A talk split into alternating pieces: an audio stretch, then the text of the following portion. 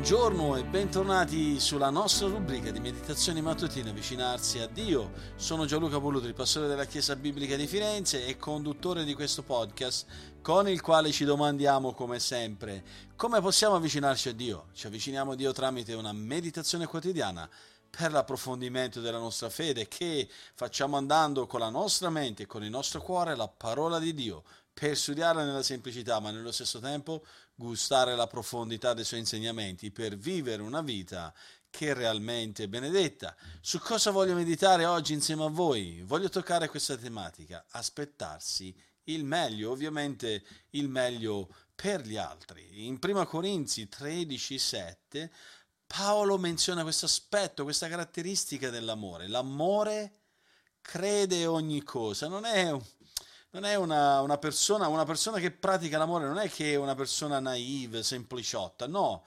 Mette in pratica un principio molto, molto importante, ed è questo, che l'amore si aspetta sempre il meglio per gli altri, eh, spera sempre il meglio per gli altri. In Luca quindici Gesù racconta una parabola molto conosciuta, la parabola del figliol prodigo, di quel padre che aveva due figli. Il figlio più giovane chiese la sua parte di eredità eh, a, a suo padre e poi se ne andò di casa per fare che cosa? Sperperare tutto quello che non aveva fatto, che non aveva guadagnato, in ricerca di che cosa? In ricerca di quelle soddisfazioni peccaminose. Poi quando si è reso conto della sua follia, che cosa fa? Decide di tornare a casa del padre e chiedere perdono al suo papà. E così si alzò di buon'ora per tornare a casa di suo padre, e mentre egli era ancora lontano, Luca ci racconta che suo padre lo vide e ne ebbe compassione, corse, gli si gettò al collo, lo abbracciò e lo baciò. E il figlio gli disse: «Padre, ho peccato contro il cielo e contro di te, non sono più degno di essere chiamato tuo figlio». Ma il padre che cosa fa? Disse ai suoi servi: «Presto, portate qui la veste più bella e rivestitelo, mettetegli un anello al dito e dei calzari ai piedi, portate fuori il vitello ingrassato, ammazziamolo, mangiamo e facciamo che cosa? Festa». E questo lo trovate, come ho detto, in Luca al capitolo quindici, versetti che sono versetti finali venti a ventitré. Questa è una bella illustrazione, una bellissima parabola. Ovviamente Gesù conosce i nostri cuori, sa quali sono le nostre sfide e ci presenta proprio quel desiderio che è dietro all'amore, e, e dietro quel, quell'aspetto meraviglioso dell'amore c'è il perdono. Uh, questo implica quella caratteristica meravigliosa di essere in grado a sperare il meglio, in questo senso di ravvedimento, per il perdono. E mentre questo figliol prodigo era ancora lontano, cosa fa il padre? Lo vede arrivare. Ma com'è possibile? Perché il padre era in attesa del figlio, stava anticipando e desiderando ardentemente il ravvedimento ed il ritorno del suo amato figliolo. L'amore perdona, e perdona quando si commettono dei torti, quando ci sono dei peccati contro le persone, cioè quando qualcuno ti offende e tu vuoi praticare l'amore, allora sei pronto a perdonare. E quindi si aspetta il meglio da quelle persone che ti offendono, si aspetta il meglio da quelle persone che ci hanno offeso. Questo è ciò che significa l'amore crede ogni cosa di Prima Corinzi tredici sette. Quel figlio, il prodigo, aveva ferito profondamente il suo, il suo padre, vero?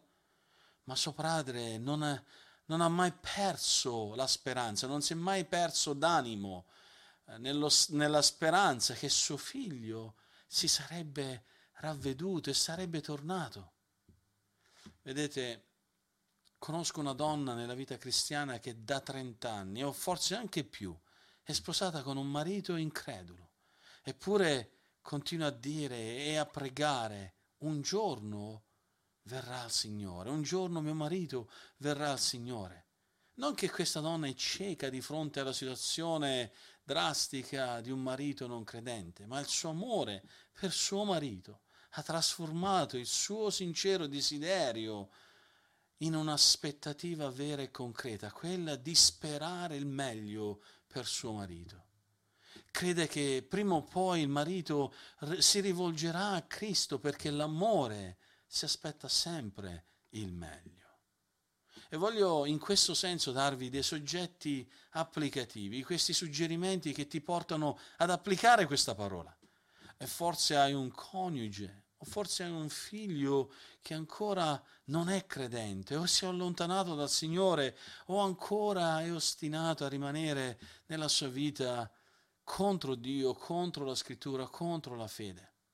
Beh, non perderti d'animo, non perdere mai la speranza. Abbi sempre in mente questa aspettativa, che il meglio possa avvenire per quella persona, perché Dio può rompere i cuori di pietra. E aspettati il meglio e lascia che questa aspettativa più che mai ti continui a motivare in una vita di preghiera per tuo marito, per tuo figlio, per tua moglie, per i tuoi familiari, per i tuoi vicini di casa, per i tuoi amici, con una vita di preghiera che è piena di fervore, e a dare così un esempio di vita a tutti coloro che ti sono intorno, a quei cari che vivono intorno a te. E per quello, come soggetto di preghiera, suggerimento di preghiera, ti invito a chiedere a Dio di proteggere il tuo cuore da tutti quegli atteggiamenti cinici, quegli atteggiamenti di astio, eh, di quegli atteggiamenti di sospetto verso quelle persone che ti circondano, ma spera il meglio per loro, aspettati e desidera il meglio per queste persone. E per il tuo approfondimento, leggi Matteo nove, versetti uno a tredici, e prendi nota degli atteggiamenti degli scribi e dei farisei ebrei nei confronti di Gesù. Oggi ci siamo soffermati su questo aspetto meraviglioso dell'amore, che l'amore si aspetta sempre il meglio per gli altri. Questo è qualcosa che deve nascere dal profondo del nostro cuore, questo è quello che distingue il vero discepolo, il vero figlio di Dio. E questo è quello che si può dire di te, che Dio ci benedica anche in questo oggi.